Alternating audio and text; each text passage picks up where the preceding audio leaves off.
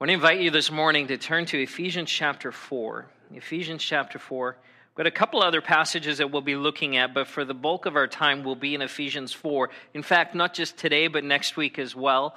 Um, we're going to be looking at uh, we continue our series on the overcoming church. Specifically, this morning, the, the title of this message is Equipped for Service. Equipped for Service.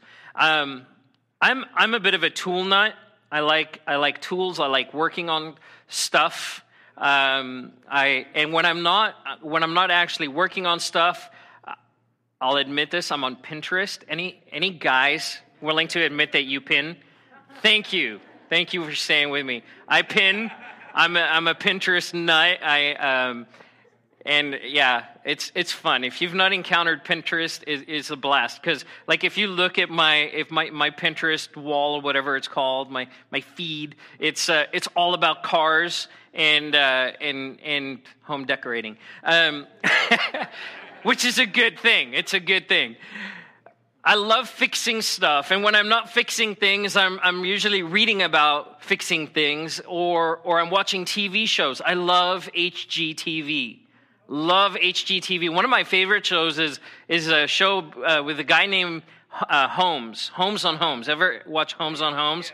So he's this burly construction guy who, who like goes into houses and he fixes problems and uh, and he's just hilarious and he finds all of these things so so you know the show's premise is basically this uh, someone buys a house discovers that uh, the house wasn't all it was chalked up to be and so they call this guy in and he comes in and he goes through the house with a fine-tooth comb and finds everything that's wrong with the house you know and he, everything is bigger than life larger than life and he looks opens cupboards and he's like what was the contractor thinking? And oh my goodness, right? And then they have to bring in their crew and they fix everything and they show you the before and after. I love it. I love watching that. I love learning.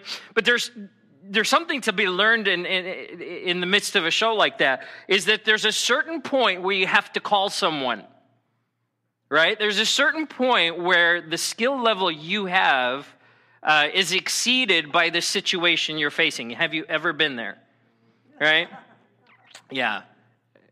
The rest of you are awesome.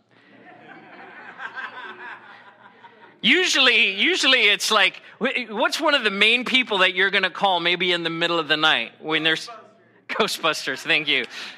Who, who's someone that you might have to call because you're like your skill level is exceeded? YouTube, your grandma. Okay, you guys are funny. How, what if you're? Wow, okay. You guys are just tight knit. I was thinking like the plumber, right? Come on, when the when the drains are backing up and stuff is running through your house, you might call, might look up YouTube. Some of you might be a little crazy like that, but for the most part, you're calling Mike Diamond, eh, right? I need help. This is over my head. Hopefully, not literally. Um, mechanics. I want I need my car fixed, and there's something, there's a clunking and a grinding and a weird sound coming out of my car, and I need someone to help me out. I'm going to call someone who's more uh, trained in, in being able to repair my car. Um, how about health wise? Actually, I think this one's kind of funny because because used to be you just called the doctor. Now people go WebMD, right? And self diagnose. Don't go there. Don't go there, especially if you're a hypochondriac. Not a good idea. When, when something's not right in your body, you call your insurance company to make sure that you're covered, right? No, you call, you call your doctor, you go to urgent care because you can't do it. How about attorneys, right? You, there's times in life where you need an attorney, you need a lawyer to step in because you can't make sense of something. You're, you know, maybe uh, walking through. Oh, how about a real estate uh, agent or a home uh, mortgage broker, right? There's language in those documents, either as an attorney or as, as a realtor, that you, they understand that you look at and you just go, I don't get it. And so you call a professional. You have to call someone. Well, here's the thing this kind of thinking has made its way into the church. It's made its way into the church. And I'm not just talking about our church or the church in America, but I'm talking about the modern church. In fact, uh, if you go back uh, even before the Reformation, when the church really got formalized and organized itself, when you had the, the emergence of the, the Roman Catholic Church and the Greek Orthodox Church, and, and throughout church history, there was this process by which we found professionals to do the church stuff, and then just had a bunch of people who showed up and received. Right? And that has lingered till today, where we find the church is more of a spectator sport and more of a hey i come and then you serve me. So we have pastors and we have teachers and we have bishops and we have popes who do all the work. And i'm just in a place where you do the ministry and i'm the recipient of that ministry. And can i tell you biblically we couldn't be f- further from the truth. That this was not God's intent. This is not God's intent at all. Now, He has called those to be, uh, called some to be uh, apostles and prophets and evangelists and teachers, right? He's given these different shepherds. There's been different gifts that have been given, but for a particular reason. We'll get to that in just a second. But this is not some kind of hierarchy that God established that said some people do it better and some people, well, we just have to kind of deal with them. This is not the heart of God for the church. As we continue our conversation about the overcoming fellowship, um, we're at a point in this conversation as we've been going over these last few months talking about the kingdom of God, talking about how God wants to, us to overcome in our personal lives, in our homes, in, in the different circumstances of our lives, that He's given us everything we need to thrive as we've looked at the kind of church God's called us to be as a loving church, the prophetic witness of His love, to be the prophetic witness of His righteousness, to display His glory in the earth. Last week we talked about uh, advancing the kingdom through giving. We talked about tithing. It was a great conversation. I want to invite you, if you've, if you've missed any of these messages, they're available online. Go to newcommunityfs.com and listen to these and get them get caught up on some of these because it helps. They all build on each other. If you missed last week, take a listen to it. If you missed and you're like, oh, wow, I missed the tithing one, right, awesome. You should probably go listen to it. Um, we had a great conversation about tithing, but it all brings us to this place. Now we have to do something with what we're learning. We have to do something with what we're receiving. This is a turning point for us as a church in the midst of this series, in this conversation, as we now engage with this question what does it mean for me? What does this mean for me? How does this become real in my life. See, here's the thing if it's just up to a few people to do the work of the ministry, we're in serious, serious trouble. There's 50,000 plus people who live in the city of Glendora. It's a lot of people. It's a lot of people. Population of the United States of America 319 million individuals. A lot of people. There are 7.3 billion people who live on this planet. And there's a lot of them who don't know God. A lot of them who do not know Jesus as their Lord and their Savior.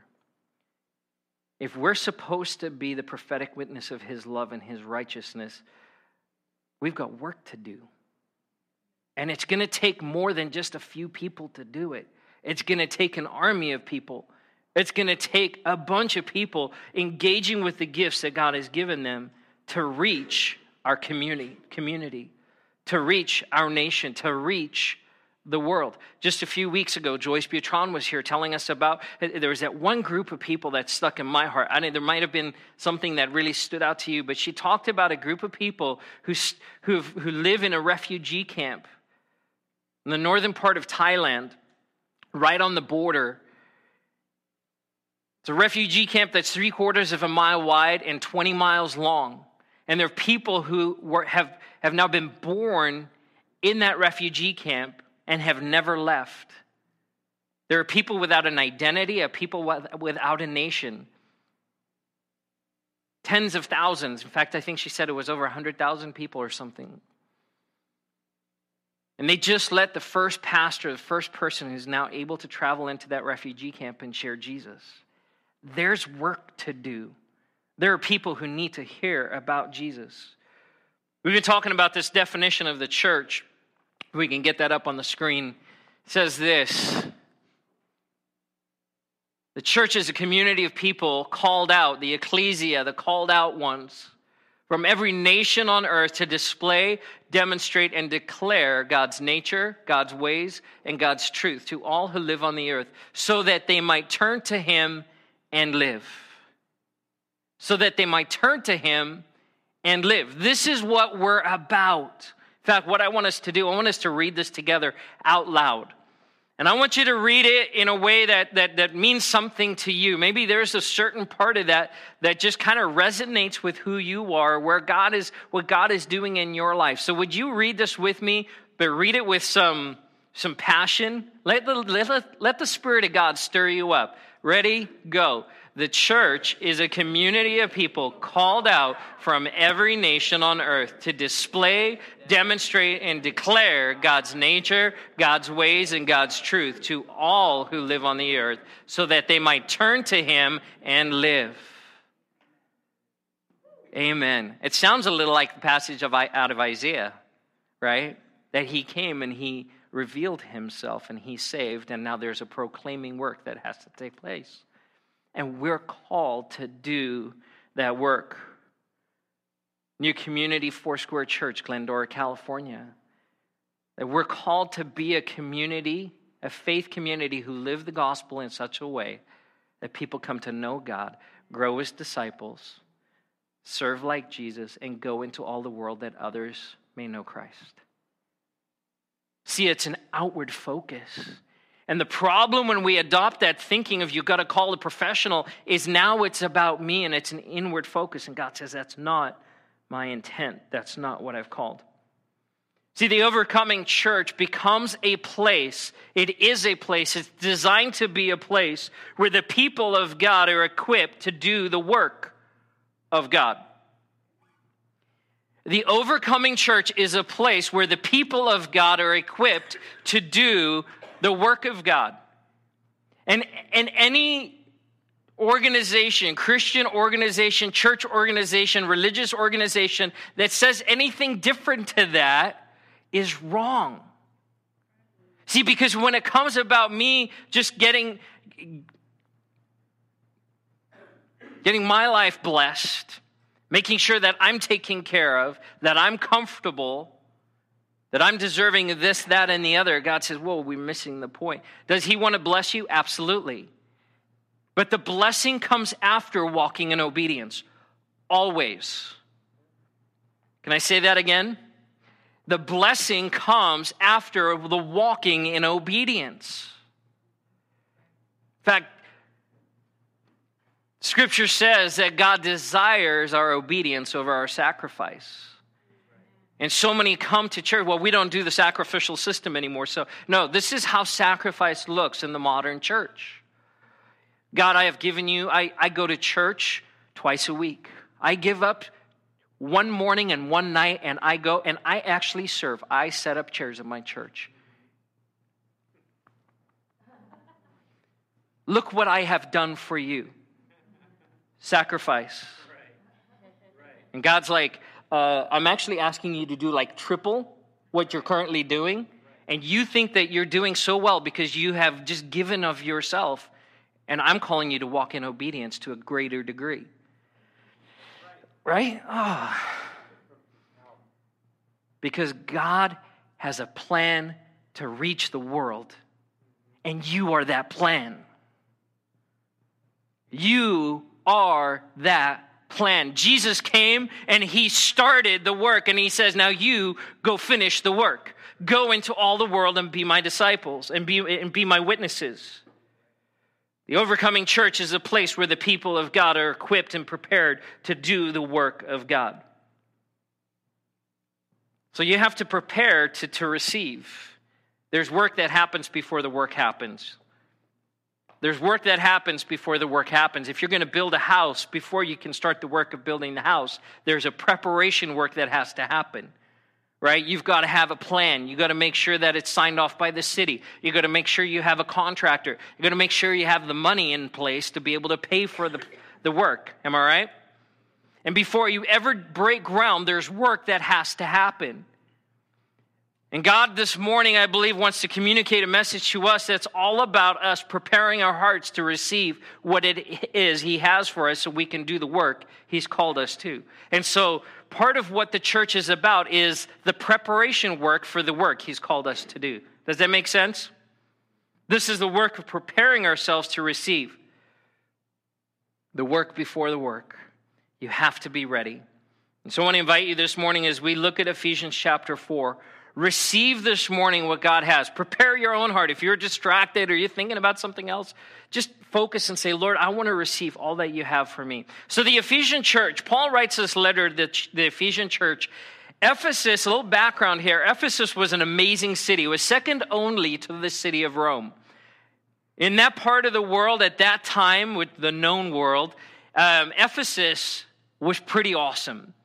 It was at the crossroads of, of, of Asia Minor, and it was this, this trading post. Just a lot of people coming through the city of Ephesus. It was surrounded by two mountain ranges, and, and it was pretty spectacular. And it was a huge tourist destination because you see, the, the temple of Artemis or Diana was in this city. You've maybe seen the picture of the, of the Parthenon in, in Greece, in Athens, and it's, it's pretty amazing to look at. I mean, it's kind of falling apart, but, but what's left there is pretty incredible.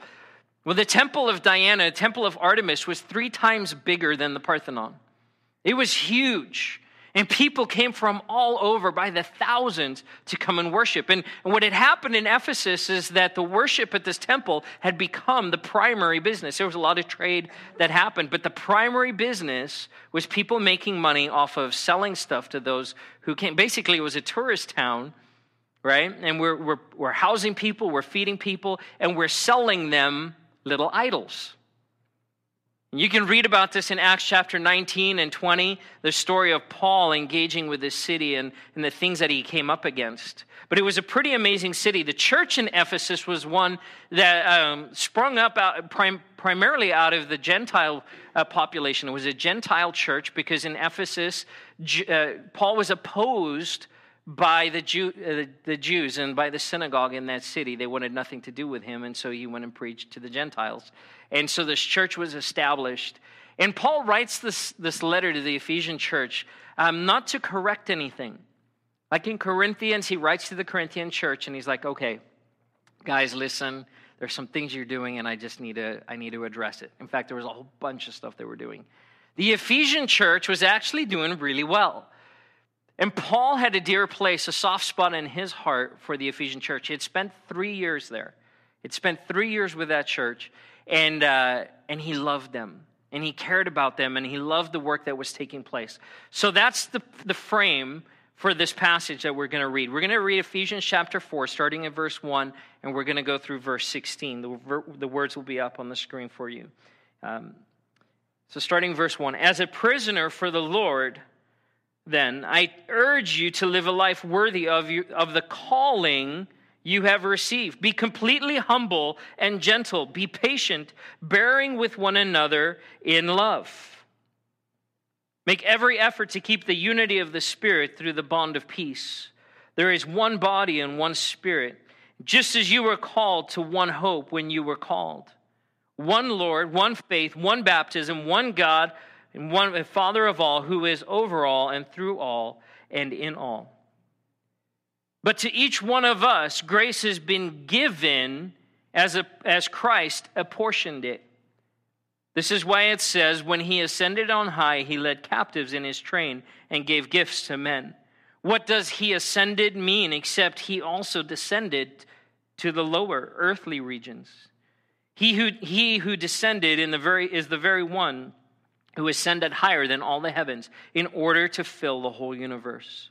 It was he who gave some to be apostles, some to be prophets, some to be evangelists, and some to be pastors and teachers, to prepare God's people for the works of service or for the works of the ministry, so that the body of Christ may be built up until we reach unity in the faith. We all reach unity in the faith and in the knowledge of the Son of God and become mature attaining to the whole measure of the fullness of Christ. Then we will no longer be infants, tossed back and forth by the waves and blown here and there by every wind of teaching and by the cunning and craftiness of men in their deceit, de- deceitful scheming. Instead, speaking the truth in love, we will in all things grow up into him who is the head, that is Christ. From him, the whole body, joined and held together by every supporting ligament, grows and builds itself up in love as each part does its work. As each part does its work. It's a bit of a mouthful. It's, there's a lot packed into this passage, but it's an important passage. In fact, it's a critical passage for us to latch onto, grab a hold of, and understand as we have this conversation about the overcoming church. The theme of the whole book of Ephesians, there's, there's really one theme broken into two parts the, the word unity. Everyone say unity. Let's do that again for Andrew's sake. I caught him off guard. All right, here we go. One, two, three. Unity. unity. It's all about unity. The first part of the letter is about the unity that exists in the Godhead, that God is one. In fact, the first part of this passage, right? One Lord, one faith, one baptism, one God and Father of all, who is over all and through all and in all. One God. And He's united. There's no division. So the unity of the Father, unity of the Son, the unity of the, uh, unity of the, the Holy Spirit, of the Godhead. And the second emphasis for Paul is the unity of the church. That it's all about this unity, that we work together, each one doing its part. And so he, he's writing to the Ephesian church to encourage them to make sure that they keep doing these things. To paint a clear picture, he's fulfilling his role as an apostle to teach them and shape them and direct them. There's some words that I want to point out here. The word calling, this calling you have received, just as you were called to one hope when you were called.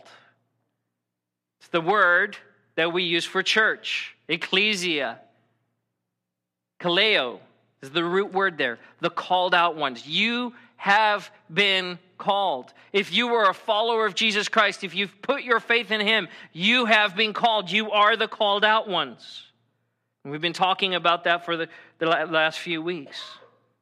Just as you were called to one hope when you were called.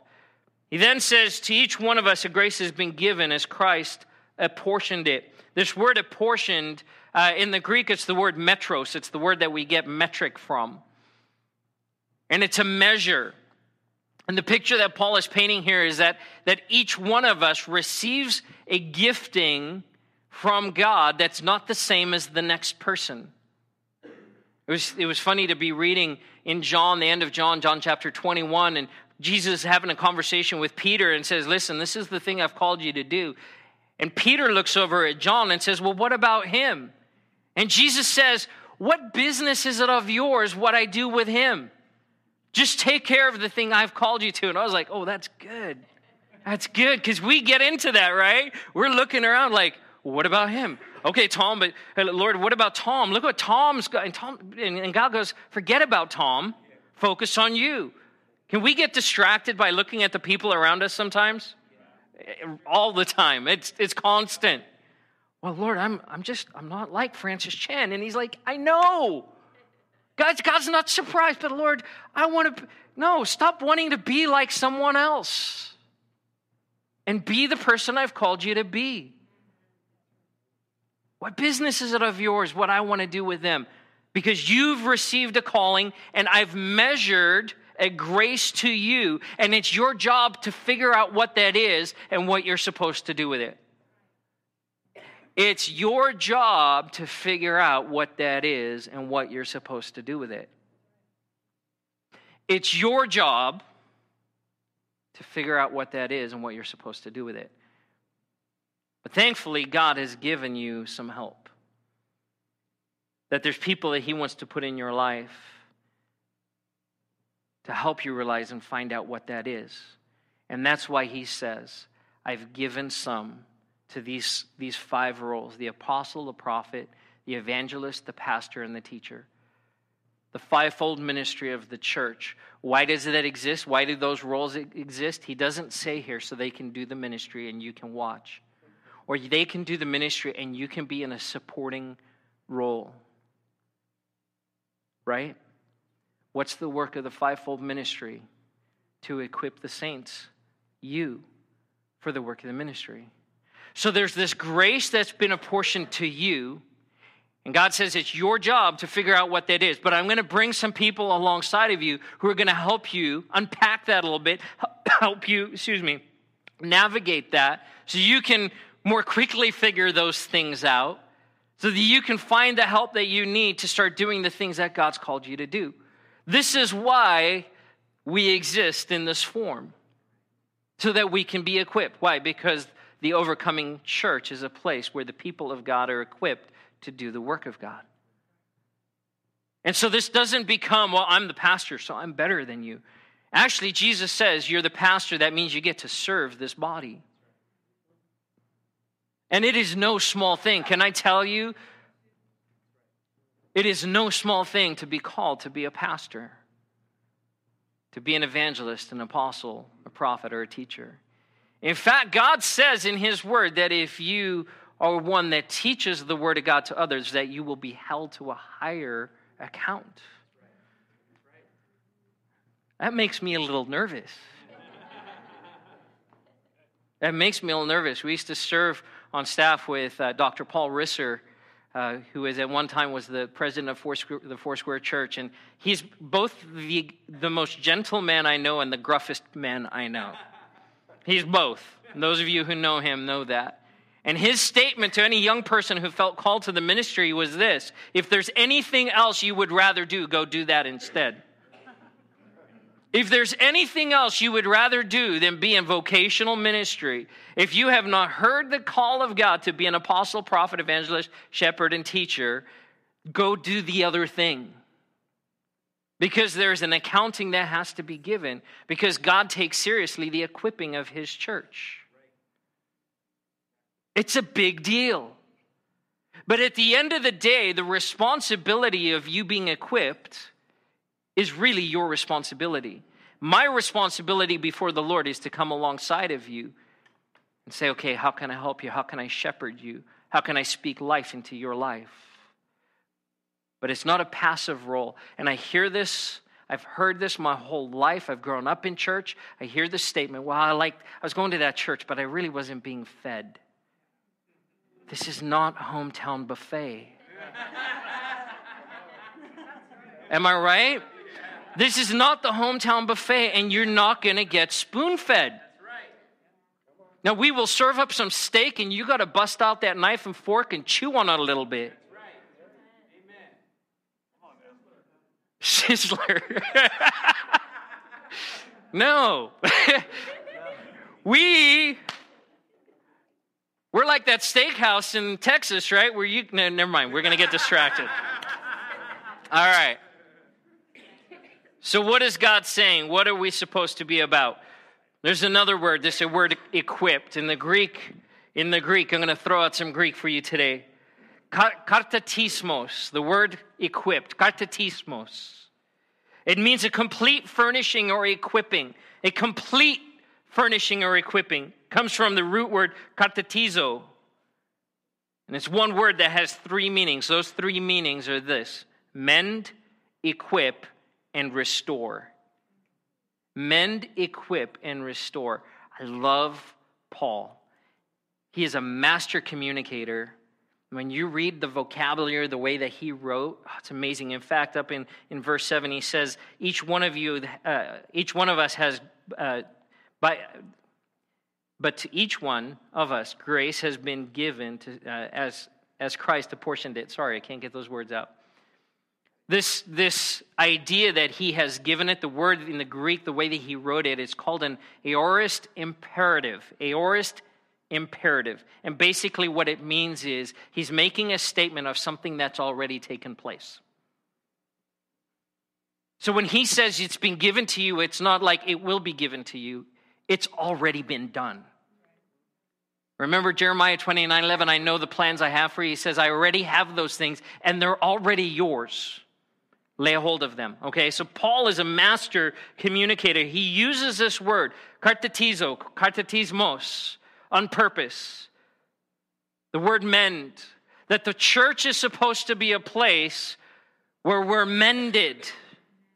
The idea is this it's a repairing that takes place. In Matthew chapter 4, verse 21 and 22, says this, and going from there, he saw two other brothers, James, the son of Zebedee, and John, his brother, in the boat with Zebedee, their father, mending their nets. And he called them. Immediately they left their boat and their father and went and followed him.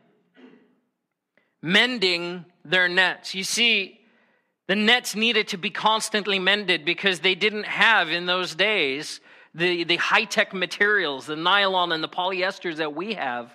So their nets were kind of crude. They were more like ropes and, and, and sisal that had been tied together. And when they would get in the water, they would get weak and they would break. And so they were constantly mending their nets. They go fishing, come back. You spend as much time mending your nets as you did in the water fishing. But here's the thing it was a critical deal because broken nets meant lost fish. Broken nets meant lost fish. And so they had to mend and repair their nets. Jesus says of the church that it's a place where people are mended. When he says that you're supposed to be equipped, it's not like he just shows up and says, Hey, here's some tools, figure out how to use it. It's a very personal thing where he's saying, I want to do a mending work in your life. I want to bring re- re- repair and order and structure into the places of your life that need it. Because when we're broken, when the church is broken, what happens? Lost fish. Because Jesus says, You will be fishers of men. Oh, it's so good. Let that sink in for a second. That we are the net. We are the church. We are the method. We are God's plan to reach the world. And when his people are broken, what happens? Lost fish, lost souls, lost opportunities, missed opportunities. And so he says, I want to make sure you're mended. I want to make sure you're in the best condition possible so that when you're thrown out into the world that you catch people. But there's a care that's communicated here as well that God cares about you and He wants you to be whole. The illustration or the picture here that, that, that Paul's using is that of a setting of a bone. Anyone ever broken a bone? Broken an arm or a leg? I broke a, a wrist in two places when I was a kid and had to have surgery and they had to set it and i won't go into all the details because some people are grossed out by that but it was painful I've, I've never had anything hurt as badly as that did and so they do x rays, right? You break a bone and they go in and they do x rays because they want to know how to, how to set the bone. They need to set it in place before they cast it so that it mends correctly. Otherwise, you end up with an arm that kind of. I had this youth pastor who broke his elbow diving off the roof of his house when he was a kid. Thought he could fly. And now he could do like, he would do this thing and his arm would like go up like that. It was like crazy because it was, it didn't get mended correctly. The picture of a bone being set, God saying, There's things in your life that are broken, and I want to set them so that they heal properly, so that you're fully equipped to do the things that I've called you to do. And we know this things that are broken hurt. Breaking a bone hurts. And quite often, the process of being mended hurts as well, right? And God didn't say, hey, I want my church to be a place where all the perfect people go. The, the world says that, and, and there's churches who say that, but God's idea is this hey, I want the broken people to come, and I want the broken things in their lives to be set in such a way that they're made whole, that they're mended. The equipping of the saints is a mending work. The next thing is the word equip. So the next definition, same word, second meaning. It's the equipping of God's people. Uh, the definition would be this a fitting out or outfitting. We used to live in Alaska, and people would come to Alaska to hunt and to fish. They'd come to hunt and fish. And what was the, the thing that they would do? They would find a guide who would take them to get outfitted. Because most of the time, the equipment that, even for an experienced hunter or fisherman, with the equipment they would have for the lower 48, wouldn't cut it up in Alaska. And so they had to go to an outfitter who would do the work of making sure that they had everything they needed, that they were outfitted for the, for the, the, the terrain that they were going into. You make sure that they would uh, have all the equipment and all of the gear, whether hunting or fishing or hiking or whatever. Because in Alaska, the reality is if you go out into the woods, out into the wild, out into the bush, and you're not equipped correctly, what happens? You die. You don't come home. And can I tell you, it happens all the time. And all of the Alaskans are just like, oh, really? Another person went out unprepared, unequipped, and it cost them their lives. Actually, they get a little frustrated about it because then usually they're sending people out to have to go rescue them. And so being outfitted correctly is so important. Luke chapter 6, verse 40. A student is not above his teacher, but everyone who is fully trained will be like his teacher. Okay, who of you, when you read that, you think of Star Wars? Anyone? right? Like your mind just goes straight to the Jedi, right? The Padawan learner, excuse me for a second, I'm gonna, the Padawan learner is, is a Jedi, but not. In fact, when they do the whole test to figure out if you're right, if you're, they, you're a Jedi, but you're not a Jedi. And you become a Padawan and you're, or a youngling and you're a Jedi, but you're not a Jedi. And then you're a Padawan and you're a Jedi, but you're not a Jedi. But at some point, you get to cut off the little ponytail, and you become a fully. If you're not a Star Wars person, forgive me. It's a great analogy. Go watch the movie, um, or wait till December because there's another one coming. And for that, I get a cheer. Well, all right. the student is not the master. You are, but you're not. The student is not above his teacher, but anyone who is fully trained will be like his teacher. Jesus says, Live like me, walk like me, act like me, serve like me, move in the power of the Holy Spirit like me. Jesus says, You're not greater than me, but you can be like me. And that's awesome. But we get in the way of that so often. See, because we get eager. And we go for it. And God's like, no, you're not ready. Maybe leadership in your life, maybe in a church setting or in your home. Go, you know, you need to wait. No, but I'm so excited. Wait. And some people will say, okay, you know what? I'm going to trust your leadership in my life. I'm going to submit myself to your leadership so I can learn. And usually that goes well. And then there's people who are like, you know what? I can't wait can't wait. I'm just going to go for it. I'm just going to do this thing. And I can't tell you how many stories I've heard of people who are eager with the right desire, the right motives, and the right calling. Walk into destruction because they're not ready. Can I just encourage you this morning, if you don't hear anything else, don't rush the things of God in your life. Walk in obedience. Seek wise counsel. Seek wise counsel because you can surround yourself with people who are going to tell you what you want to hear. And so often it's not the right thing. Don't rush. And those who, then there are those who are arrogant who are like, hey, I got this, I got this. Well, let me show you. No, I don't need your help. I've got it. That attitude before the Lord, he says, no, that's pride, and I will humble the, the, the, the, the proud. I already know. I watched it on YouTube, right? I already know. I watched it on YouTube. And then we see all the fail videos that come right after that. This is about posturing yourself in a way to receive, right? When you're a kid and you you go to class, they're like, make sure you have your notebook and your pencil sharpened and all of the equipment that you need. Make sure you have your help. Be ready to learn. And so many believers kind of do this drive through thing in church and then expect to grow as believers. I checked the box, I went to church, and God's like, no. Now you showed up at a location, but you weren't ready to receive what I have for you. He wants to equip us, He wants to outfit us. And then finally, this morning, to restore. To restore. Katartizo means to restore.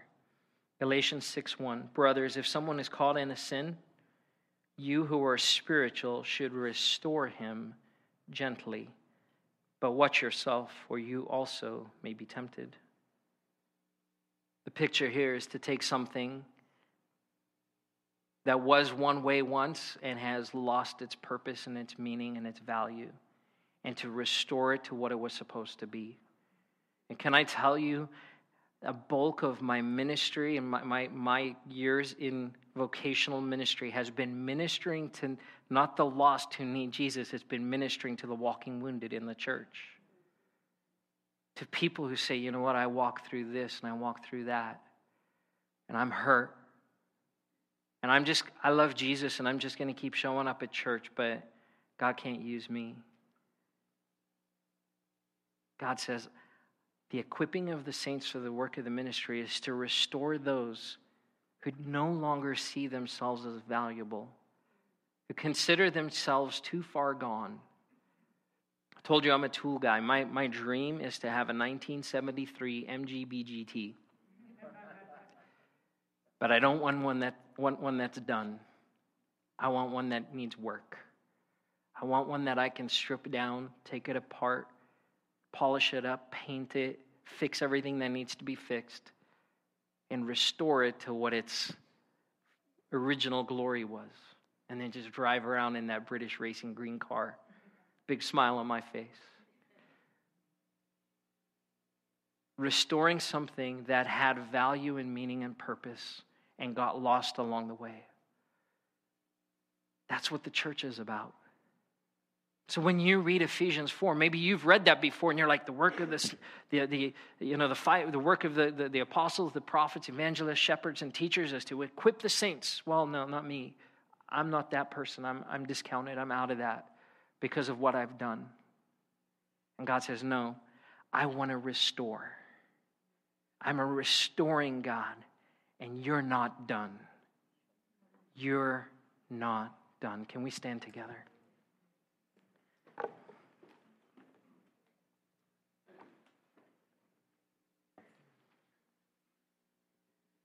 To mend, to equip, and to restore.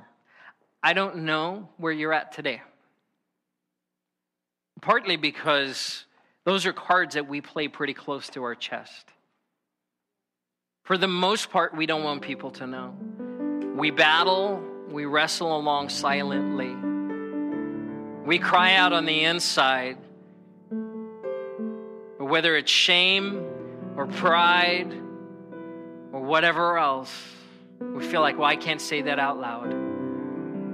Can I tell you, my desire, and more than that, God's desire, is that this place where you can be mended, where you can be equipped, and where you can be restored. And however the Spirit of God needs to intersect your life, and to set those things back. Whatever's broken in your life, whatever's hurting in your life, that God says, I want to bring those things back into a place of right alignment. But you need to be ready to receive what I have for you. And you need to be able to walk in submission to those leaders above you who want to speak the wisdom of God. Can I just tell you, I don't have all the answers, but I want to sit with you and pray with you and seek God's will for your life. It burns inside of me. I pray for you as a church. I pray for you as individuals that God would speak to you, that you would find your way, find your purpose, and do the things that He's called you to. Can I invite you this morning? Would you, would you risk revealing your hand? Maybe you've been in a place where you've been hurt and you're like, I'm never trusting church leaders again. I get it. I get it. I've been there myself. God had to do a healing work in my life. But if the Spirit of God is moving in your heart this morning, such a way that He wants to bring restoration, and you're hearing that voice, would you risk? I want to be available to you, our team, our staff, Megan and Tom and Deb. We want to be available to you and say, if you need to have a conversation, if you need to have a cup of coffee and, explore what this means a little bit, we'd love to go there with you. Probably won't have all the answers, and that's okay. But let's commit ourselves to the journey of being equipped. See, because the world we live in is desperate for Him, and it's a season and it's a time where God's saying, I need every hand on deck. So let's get ready. Father God, thank you that you mend and equip and restore. And that you are so committed to us and so love us that you don't want us to lack anything. That you want us to be fully equipped and fully prepared to do the work that you've called us to do. I pray for this church, for this body of believers, Lord, that we would have a global impact.